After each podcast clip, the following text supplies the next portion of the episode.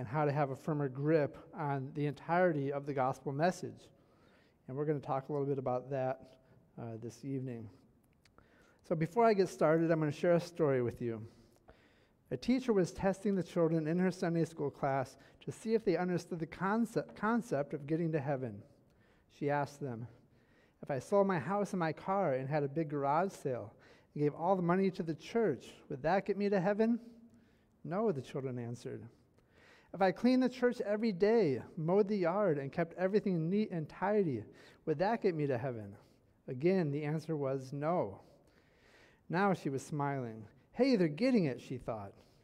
Well, then, if I was kind to animals and gave candy to all the children and loved my husband, would that get me to heaven? She asked again, and they all answered, No. She was just bursting with pride for them. Well, she continued, then how can I get into heaven? A five year old boy shouting, shouted out, You got to be dead.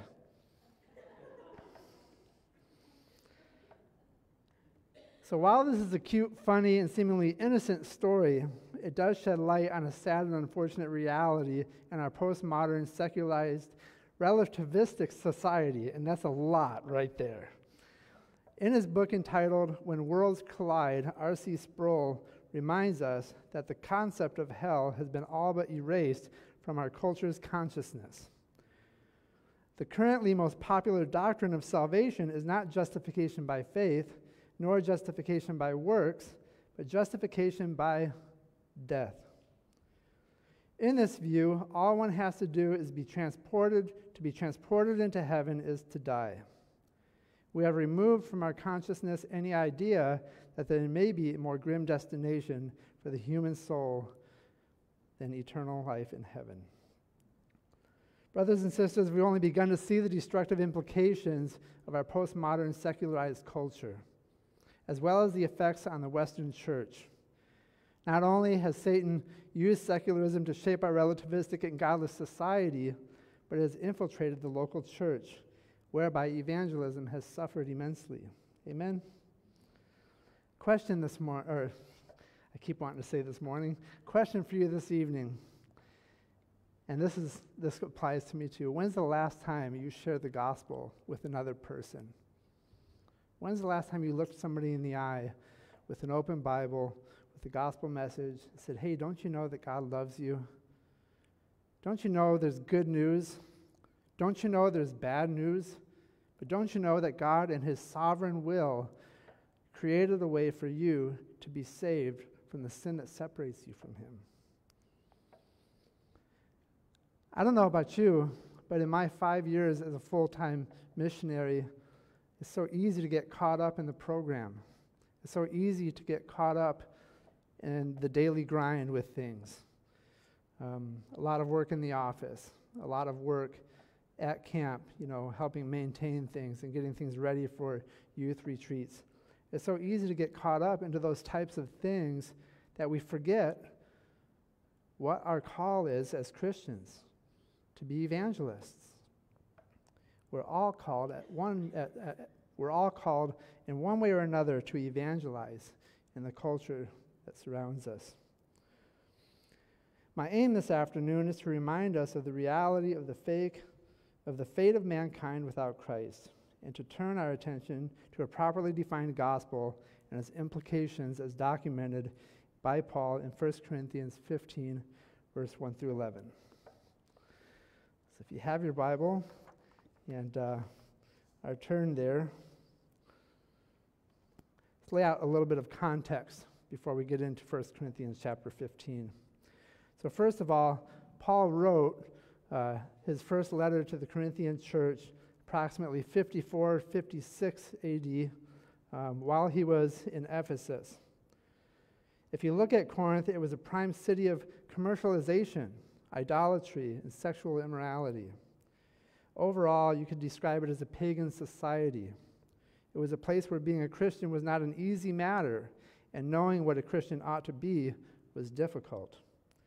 Which is why Paul had to address a wide range of issues among members of the church factions, incest, members suing each other, problems with sexual impurity, and quarrels.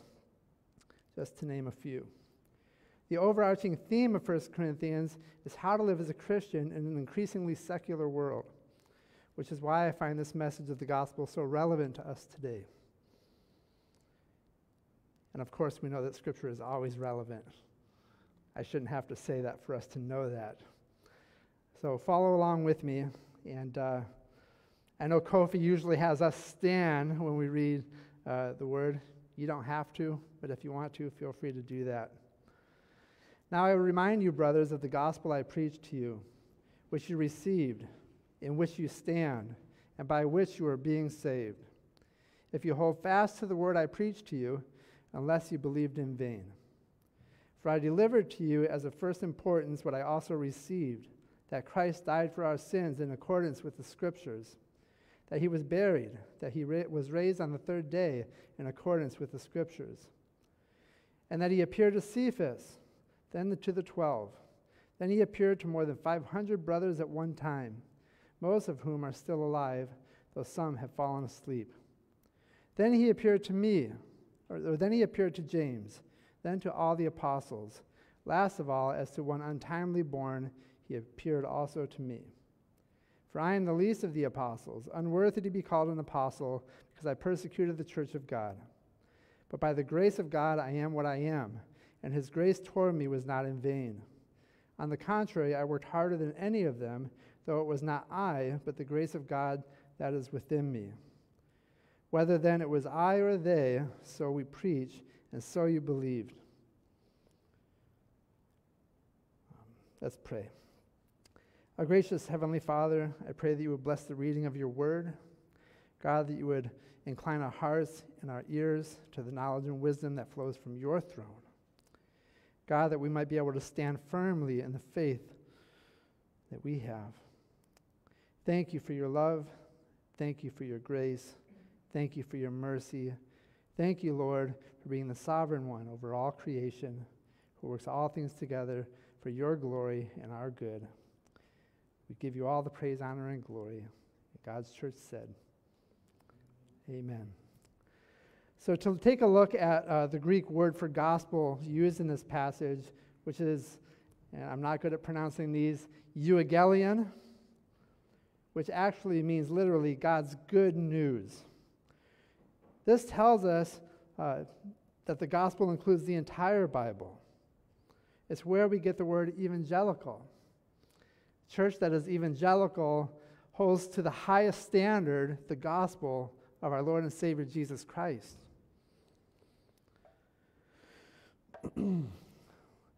so, uh, the gospel can actually be looked at in two different parts. Uh, first, we have uh, God's simple plan of salvation, which we can find through various evangelistic tools like the Wordless Book. Any CEF people in here? You ever use the Wordless Book?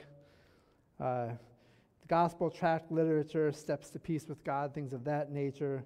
Um, our ability to communicate with others the actual gospel message by which they can believe in Christ and receive salvation from their sins. And then the other part of the gospel that I'm going to talk about, and this isn't a second gospel, okay? Don't, don't misunderstand me here. It's a broader part of the gospel, which refers to God's establishment of his kingdom on earth through the Holy Spirit, empowering and equipping of his church. Right? We know that we don't serve a deist God who created everything, put it in motion, and then stepped away right? We serve the God of all creation who is actively engaged not just in the events throughout the course of history, but he's actively engaged in every area of our lives. God desires intimate fellowship with us, amen? And he's made that possible through his son, Jesus Christ. So, just to have a working definition of the gospel for the sake of this message, in a nutshell, it's the good news concerning God the Father's sovereign work of grace to save, sanctify, empower, and equip people by faith and repentance through the person and work of His Son, Jesus Christ, and the Holy Spirit. So, I believe there are six implications of the gospel found in this passage that we can use to utilize in our efforts to refine our Christian worldview and more effectively serve God as evangelists in our communities. Please use the note sheet in your bulletin to follow along. So, the first point in the sermon will be the prominence and power of the gospel. So, in verse 1 and 2, uh, first of all, the word prominent means to have a state of importance. That's the reason why Paul reminds the Corinthian church of the gospel that was previously preached to them during his second missionary journey at approximately AD 52, along with Silas and Timothy. So important, indeed, that he remained there teaching them for a year and a half. You can find this account in Acts chapter 18, verse 1 through 17. I would encourage you to check that out. Paul continues by stating the power of the gospel that is able to save us and enable us to withstand and combat the lies of Satan when we choose to hold fast or cling tightly to the truth. Brothers and sisters, I can tell you in my 27 years as a Christian, there have been times where my faith has wavered. There have been times where um, I've become depressed or struggled in one way or another. And I can tell you that clinging tightly to the gospel was God's way of bringing me, by, through His Holy Spirit, to my right mind. See, when we cling tightly to the truth of the gospel, God brings us back. He brings us back into fellowship with Him. Friends, it's essential that we cling to the gospel if we want to become effective witnesses in our present day. We also do well to pass on what we learn from the scriptures pertaining to the life and teachings of our Lord and Savior Jesus Christ and the apostles to our children, grandchildren, nieces, nephews, friends, and neighbors. I think that would apply to all of us here. If you're a brother or a sister, mother, father, grandparent, uh, aunt, uncle, there is somebody that you can help guide them in the truth of the scriptures, that they might know the gospel, and that they might be prepared, because the days are evil. And we're living in a day right now where things keep escalating faster and faster. I honestly believe, and of course, I can't give any date, I, think we're living in the last days. I think the escalation of events, uh, when we look at things happening around the world, when we look at things happening in our culture, it's safe to say, and you don't have to look that far to th- see the results of sin in the world and its devastating effects. I like this quote by J. Vernon McGee where he states There are some folk, referring to those influenced by secularism, who say they do not believe in a hereafter religion. They want a here and now religion. May I say to you that I have both a here and now religion and a hereafter religion. Brothers and sisters, the gospel cuts through the lies of secular naturalism by introducing the, nat- the supernatural reality that there indeed is a God ruling over the here and now and thereafter. The gospel reveals his love, which transcends time and space and defies all reasonable worldly logic. And I say that because I remember the time when Christ met me where I was, a sinner destined for death, destined for separation from God forever. And the gospel was shared to me. And responding to that gospel, he gave me his Holy Spirit which gave me the power to resist temptation and to live boldly for Him. The Holy Spirit that, uh, that revealed truth found in the Scriptures and helped me to understand it.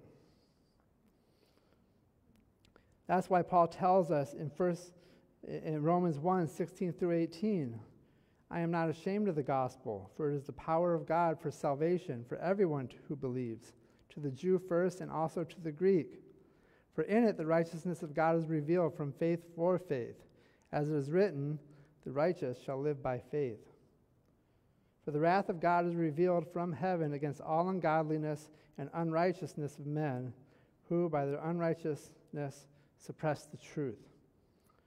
You know, uh, earlier in this service, when we were reading through some of those passages that reminded us of our complete separation from God, our, our total depravity, our inability to do anything good apart from Christ. Um, I just thank God for His grace. And I thank God for always loving me no matter how bad things get.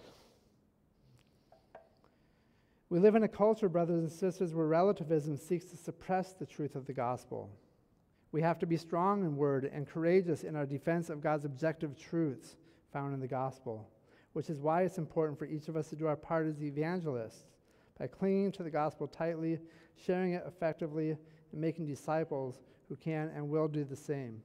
One of our aims at Fir Point, our, our main aim at Fir Point Bible Camp and Conference is to create an environment uh, by use of creation, by use of scripture, by use of uh, the Holy Spirit working in and through people, we give young people an opportunity to hear the gospel and to respond to it.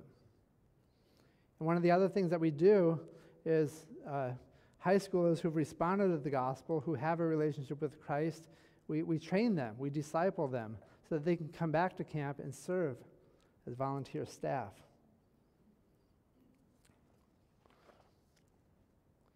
And I just wanted to say that um, you don't have to be in full time vocational ministry uh, to be deeply involved in ministry. My wife and I work really hard to train our children up in the way and the truth, uh, to have devotions with them, to have family prayer times with them. And I don't say this to pat my wife and I on the back. Uh, we know that this is something that we have to do if our children are going to grow up knowing that God loves them knowing that God has a purpose and a plan for their lives. Moms, dads, are you doing that in your home? Grandparents, are you encouraging your children to do that in their home? Are you contributing to that? The second part of this, uh, of this sermon uh, is the relevance and reliability of the gospel. The relevance and reliability of the gospel. Brothers and sisters, what makes the, the gospel relevant in this passage is that Paul labels the saving grace of God through the atoning and redemptive work of Christ through his death on the cross and his resurrection from the grave. This is exciting stuff. Nothing and nobody can thwart the sovereign plan of our God. Amen? He is indeed the miracle worker. Only He can make the one deader than a doornail to be the door that all must enter to receive eternal life. You know, before I met my wife, my wife and I, we met on eHarmony. We'll be celebrating our, our 13 year anniversary uh, on May 2nd. I didn't forget the date. Um, but before I met my wife on eHarmony, there was another young lady that lived in South Dakota, and uh, she was a Seventh day Adventist, and we were talking about uh, the doctrine of, of uh, we were talking about uh, salvation by grace alone, through faith alone, in Christ alone. And, uh, and of course, we know that many Seventh day Adventists are very legalistic in their approach to uh, what one must do to maintain their salvation. Um, and I likened myself to a roadkill. And I asked her, I said, Have you ever seen any dead animal on the side of the road bring itself back to life? She said, No. And so we, apart from Christ, have no ability to restore our original, uh, to restore uh, a, a, proper relationship with God. That we've all turned to our wicked ways, that we've all gone astray. And, uh, and that we're all cut off apart from the work of Christ on the cross through his death, his burial, and his resurrection, saved by grace through faith in Christ alone. And uh, needless to say, she kind of dropped me like a hot potato. And I'm very grateful for that because I ended up with, with Amy, my lovely bride.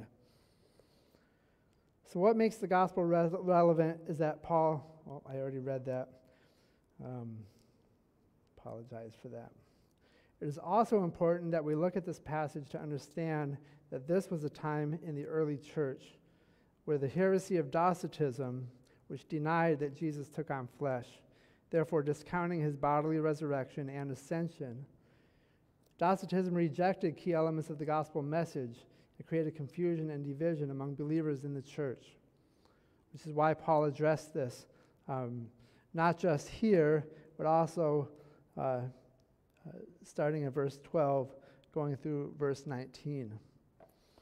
So I would encourage you to spend some time studying this passage and dig out the nuggets of truth um, that not, not only were relevant here and now during this time of uh, uh, confusion in the church due to these false, uh, these heresies. It's essential that Paul remind them of these things that were written in the Hebrew scriptures through the prophecies of the likes of David, right? In Psalm 22, the suffering servant. Did you know that that was prophesied a thousand years before Christ? Isn't that mind blowing? Approximately a thousand years before Christ. We also read in Isaiah in chapter 53, which is approximately 700 years before the crucifixion. We don't really have time to go through all these passages uh, right now, but I encourage you to take note and uh, look it up for yourself. And then in Hosea chapter 1, written 800 years, approximately 800 years before Christ. And this references the resurrection indirectly by stating, Come, let us return to the Lord, for he has torn us that he may heal us. He has struck us down, and he will bind us up. After two days, he will revive us. On the third day, he will raise us up, that we may live before him. Let us know, let us press on to know the Lord. His going out is sure as dawn. He will come to us as the showers, as the spring rains that water the earth. Is there anything more beautiful than the love story between Israel and Christ? One day, Israel is going to be uh, taken up to be with Christ. Those who believe that he came and that he died and that he rose again. There's more. Um, this doesn't ca- if this doesn't cause our faith to stir, then we should probably check our pulse. Amen. Who can do these things? Nobody can do these things except God. He's so amazing. A conservative estimate uh, here Jesus fulfilled more than 300 prophecies in his earthly ministry. That's a conservative estimate. And I want you to know that uh, I am not a Bible scholar. I'm not a great theologian. Um, I'm not gifted from the pulpit like Kofi or, or uh, Pastor Lucas Bradburn. Um, I'm just presenting things to you that are relevant to us um, in, our, uh, in our battle to know the gospel and to know um, what it implies to our lives. Okay? Thirdly, the evidence and the effectiveness of the gospel. In the conclusion of this passage, Paul piles on the evidence of his claims concerning the resurrection of Jesus by listing eyewitness accounts of those who saw the risen Savior with their own eyes. Of course, we know uh, that Jesus appeared to the disciples uh, Peter, James, John, uh, many others. And they all, uh, their lives were changed after that meeting with Christ. There are still those who deny the resurrection, but one question that I have for them is if Jesus wasn't resurrected from the dead, then why were all these men willing to be martyred for their belief in the resurrection? I don't know anybody who would die for a lie, do you? I like Lee Strobel's, uh, you guys know who Lee Strobel is? The Case for Christ, The Case for the Resurrection, The Case for Easter. Um, he wrote a lot of books like that. Um, I like this quote from him. He says, The resurrection is the supreme vindication of Jesus' divine identity and his inspired teaching. It's the proof of his triumph over sin and death. It's the foreshadowing of the resurrection of his followers. It's the basis of Christian hope. It's the miracle of all miracles. Amen. And of course, we know in Matthew 28, Acts chapter 1, Acts chapter 9, and Revelation chapter 1, these are just a few passages that attest the resurrection of Christ. And secondly, Paul uses his own testimony to vouch for the gospel's effectiveness in human transformation. I just want to take some time uh, in Acts chapter 9. Feel free to turn with me there if you like.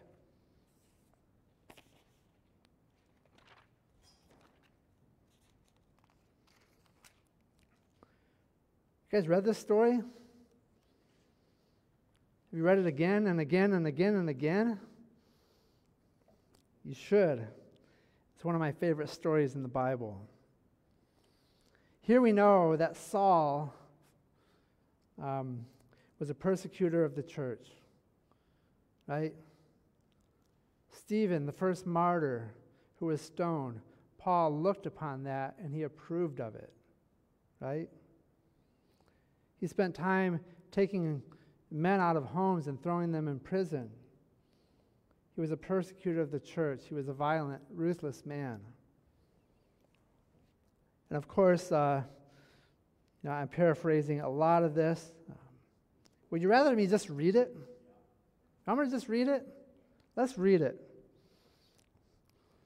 But Saul, still breathing threats and murder against the disciples of the Lord, went to the high priest and asked him for letters to the synagogues of Damascus so that so that if he found any belonging to the way, men or women, he might bring them bound to Jerusalem. Now, as he went on his way, he approached Damascus, and suddenly a light from heaven shone around him. And falling to the ground, he heard the voice saying to him, Saul, Saul, why are you persecuting me? And he said, Who are you, Lord? And he said, I am Jesus, whom you are persecuting. But rise and enter the city, and you will be told what you are to do. The men who were traveling with him stood speechless, hearing the voice, but seeing no one. Saul rose from the ground, and although his eyes were open, he saw nothing. So they led him the, by the hand and brought him into Damascus, and for three days he was without sight, and neither ate nor drank. Now there was a disciple at, at Damascus named Ananias. The Lord said to him in a vision, Ananias? And he said, Here I am, Lord. And the Lord said to him, Rise and go to the street called Straight, and at the house of Judas look for a man of Tarsus named Saul. For behold, he is praying, and he has seen a vision of a man named Ananias come in and lay hands on him so that he might regain his sight. But Ananias answered, Lord, I have heard from many about this man, how much evil he has done to your saints at Jerusalem. And here he has authority from the chief priest to bind all who call on your name. But the Lord said to him, Go, for he is a chosen instrument of mine to carry my name before the Gentiles and kings and the children of Israel. For I will show him how much he must suffer for the sake of my name. So Ananias departed and entered the house, and laying his hands on him, he said, Brother Saul, the Lord Jesus, who appeared to you on the road by which you came, has sent me so that you may regain your sight and be filled with the Holy Spirit. And immediately something like scales fell from his eyes, and he regained his sight. Then he rose and was baptized, and taking food, he was strengthened. Then, of course, we know that he met with the disciples for a few days. And immediately after that, what did he do? He went out and he started proclaiming the gospel that Jesus Christ came to die for, for, for their sins that he came and that he was uh, killed and that he rose again. I don't think we could find a more clear um, conversion story than that of Saul to Paul. And I think that it's important for us to read about these types of stories so that our faith can be ignited so that our desire to share the gospel can be emboldened. Brothers and sisters, the more time we share in the, the more time we spend in the scriptures, the more time we spend around brothers and sisters talking about these things, the more we're going to be emboldened to do our part in fulfilling the great commission that Jesus gave in Matthew 28, chapter, verse 18 through 20.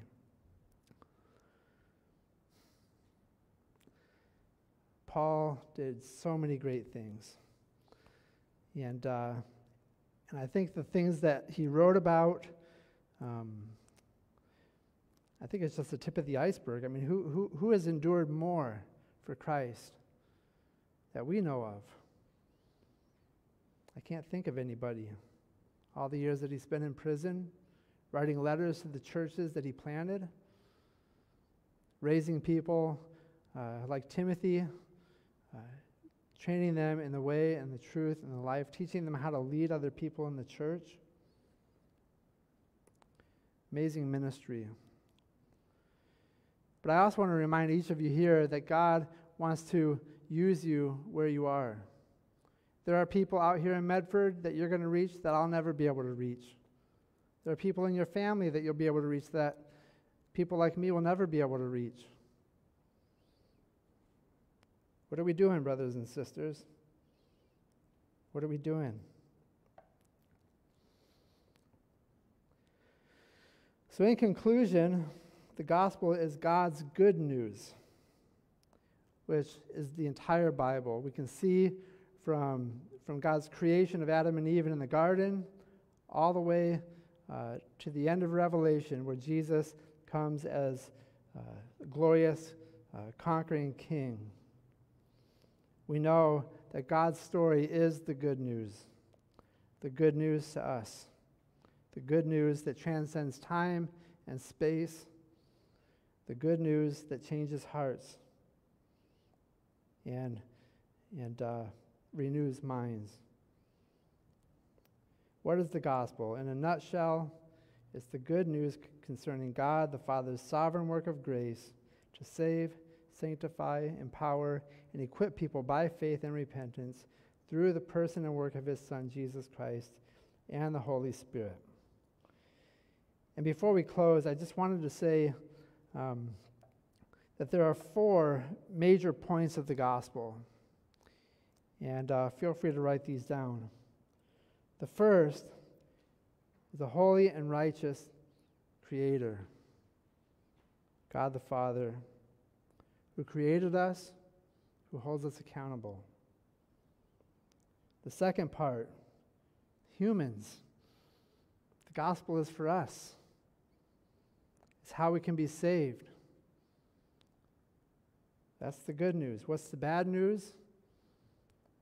Well, Romans 3:23, Romans 6:23, we're all sinners. We all deserve death. We all deserve to be separated from God because we transgressed his laws. We're objects of God's judgment and wrath. But God loved us so much, right? John 3:16, that he sent his only begotten son that whoever believes in him will not perish, but have eternal life. So God takes away the punishment that we deserve and gives us grace that we'll never deserve, that we'll never be able to uh, to get on our own. How can we be saved?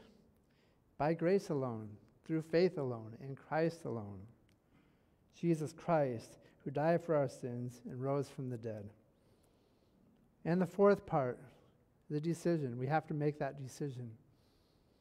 Right?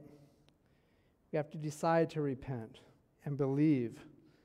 We have to work along with the Holy Spirit in our sanctification. Sanctification requires our participation, right? Salvation isn't something that we can earn, it's not something that we'll ever deserve. It's a free gift from God. But if you want to grow and you want to be strong, it requires your participation. Are you praying? Are you in the scriptures? Are you sharing your faith with others? These are ways that we grow. These are ways that God refines us and makes us more into the image and likeness of Jesus Christ, which ought to be the goal of every Christian to conform into the image of Christ. Amen. Four major points of the gospel God the Father, humans, Jesus, and the decision. In his book entitled Living the Cross Centered Life, C.J. Mahaney says the following I don't know what tomorrow holds, but I do know this. Because of the cross, I'll be doing much better than I deserve. That's why, for the rest of my life, I want only to move deeper into the wonderful mystery of God's love for me. The gospel isn't just for unbelievers, it's for Christians too.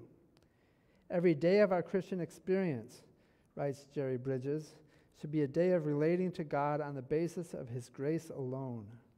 We're not only saved by grace, but we also live by grace every day.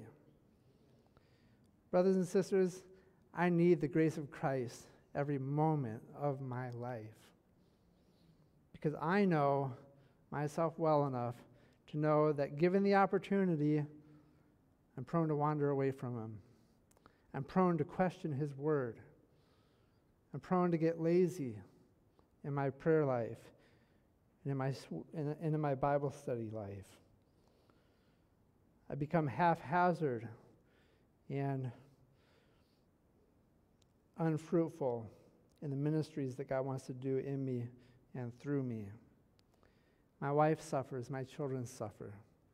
The ministry suffers. So, just to uh, lay out a little bit um, here about how the gospel has really impacted my life, um, I did share briefly, um, but for those of you who don't know, um, I'm from Michigan, born and raised in Michigan. Uh, when I was 22 years old, um, God saved me at an American Gospel Rescue Mission in Flint, Michigan. I stayed the night in the dorm, and of course, as is customary for men who stay in the dorm at the mission, they have to meet with the men's director, a man named Homer Bassett. And Homer Bassett uh, invited me into his office, and he said, Kenny Gray, tell me about your life. What led you here to the mission? What happened in your life that caused you to come here to the mission? And of course, I shared little bits and pieces, little things that I wanted him to know. Um, I held back a lot of things that he didn't want, or that I didn't want him to know. But after that whole thing, he said, Kenny, don't you realize you need a relationship with Christ? He wants to save you, He wants to give your life meaning and purpose. And it was at that moment that I surrendered my life to Christ.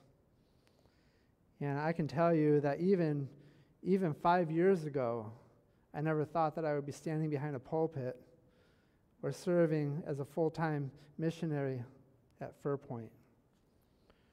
God can change lives. He changed Saul into Paul. He changed me, a drug addict, alcoholic, who probably should have died in a, in a ditch somewhere. um, and you know, that's why um, I'm excited about the ministries of Fir Point Bible Camp because it gives me and others an opportunity to invite young people from broken homes. And it gets them in a place where we, uh, it gets them to a place where they can see the beauty of God's creation.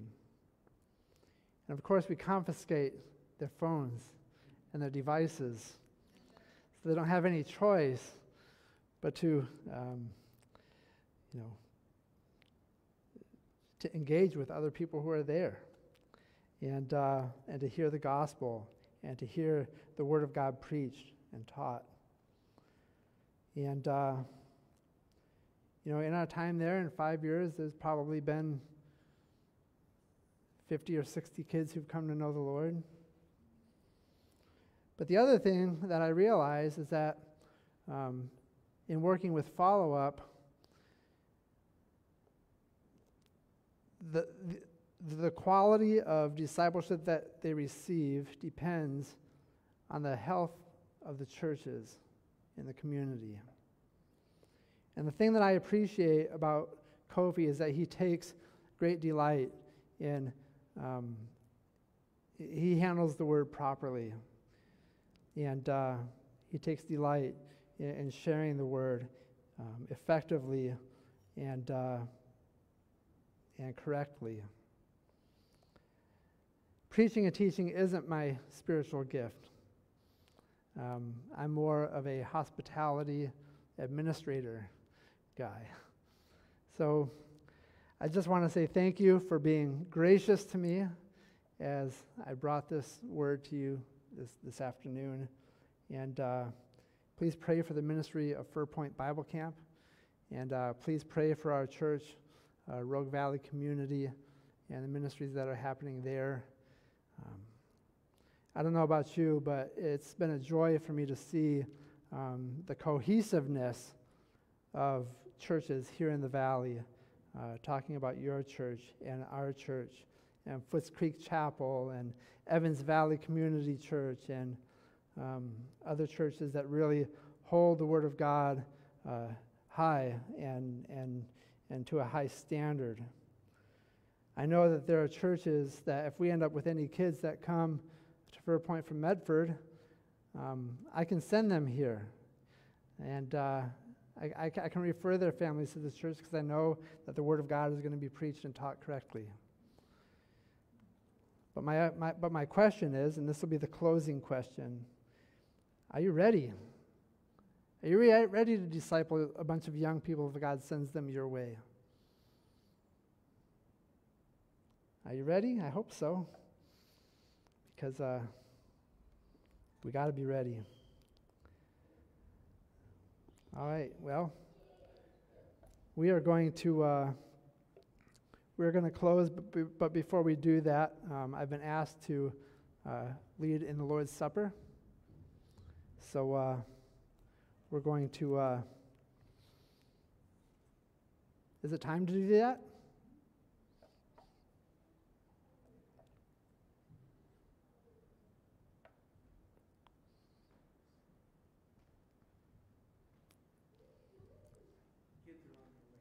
Okie doke. So we're going to go ahead and uh, pass out the elements and then we're going to partake together, correct?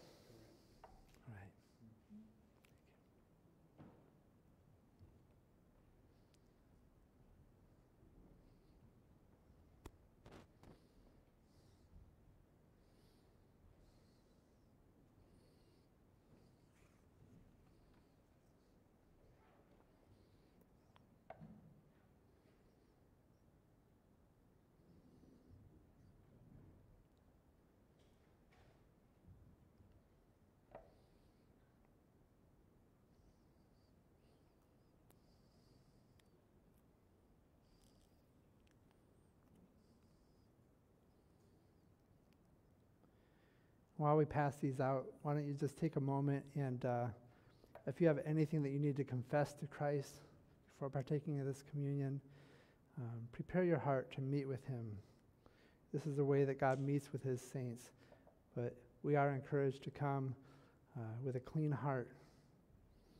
So if you have anything that you need to take before the Lord, let's go ahead and take the time and do that right now.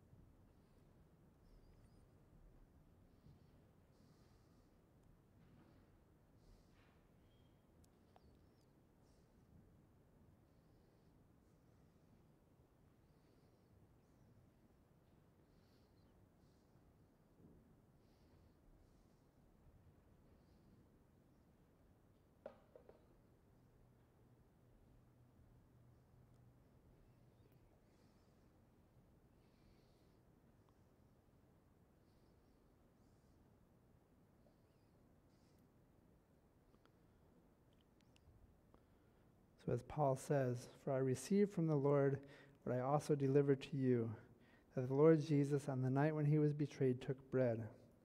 When he had given thanks, he broke it and said, This is my body, which is for you. Do this in remembrance of me. Let's eat together.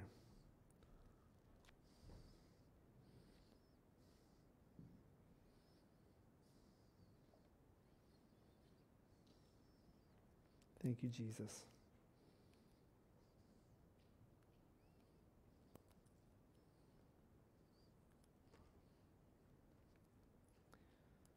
And in the same way, he also took the cup after supper, saying, This cup is the new covenant in my blood.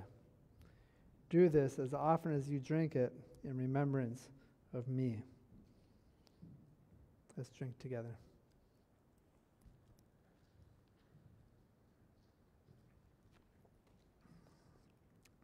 Thank you, Jesus.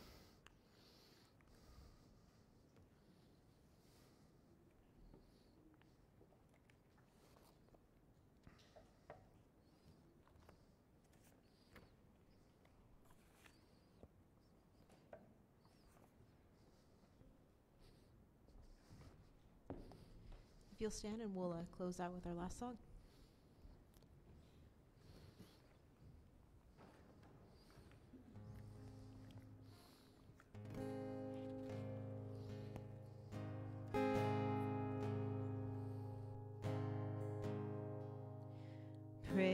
God from whom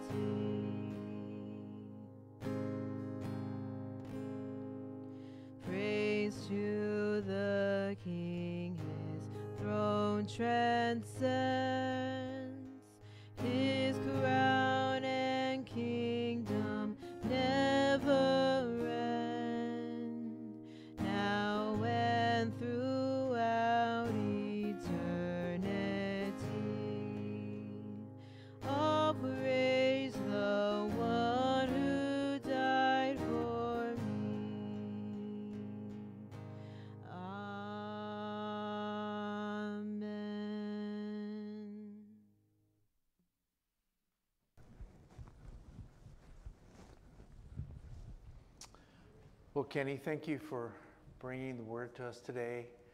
And in closing, may you receive uh, the blessing of the Lord from Ephesians 6. Peace to the brothers and sisters and love with faith from God the Father and the Lord Jesus Christ. Grace be with all who have undying love for our Lord Jesus Christ. May your week be blessed an encouragement for your soul from the word today.